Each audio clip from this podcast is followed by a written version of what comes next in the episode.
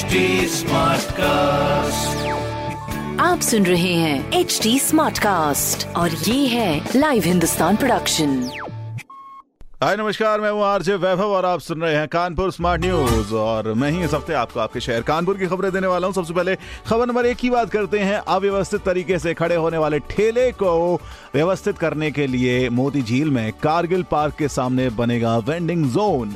खबर नंबर दो की बात करें तो कोविड वैक्सीनेशन कैंपेन के चलते आज शहर में 21,400 वैक्सीन की डोजेज लगाई जाएँगी। खबर नंबर तीन की बात करें तो गोवर्धन योजना के तहत एक सितंबर से चालू होगा पहला बायोगैस प्लांट। जो कि सरगौल में बनेगा। ऐसी खबरों के लिए आप पढ़ सकते हैं हिंदुस्तान अखबार। कोई सवाल हो तो ज़रूर पूछेगा on Facebook Instagram and Twitter हमारा हैंडल है at the rate H T और ऐसे पॉडकास्ट सुनने के लिए लॉग ऑन टू www.htsmartcast.com आप सुन रहे हैं एच डी स्मार्ट कास्ट और ये था live Hindustan production HD Smartcast.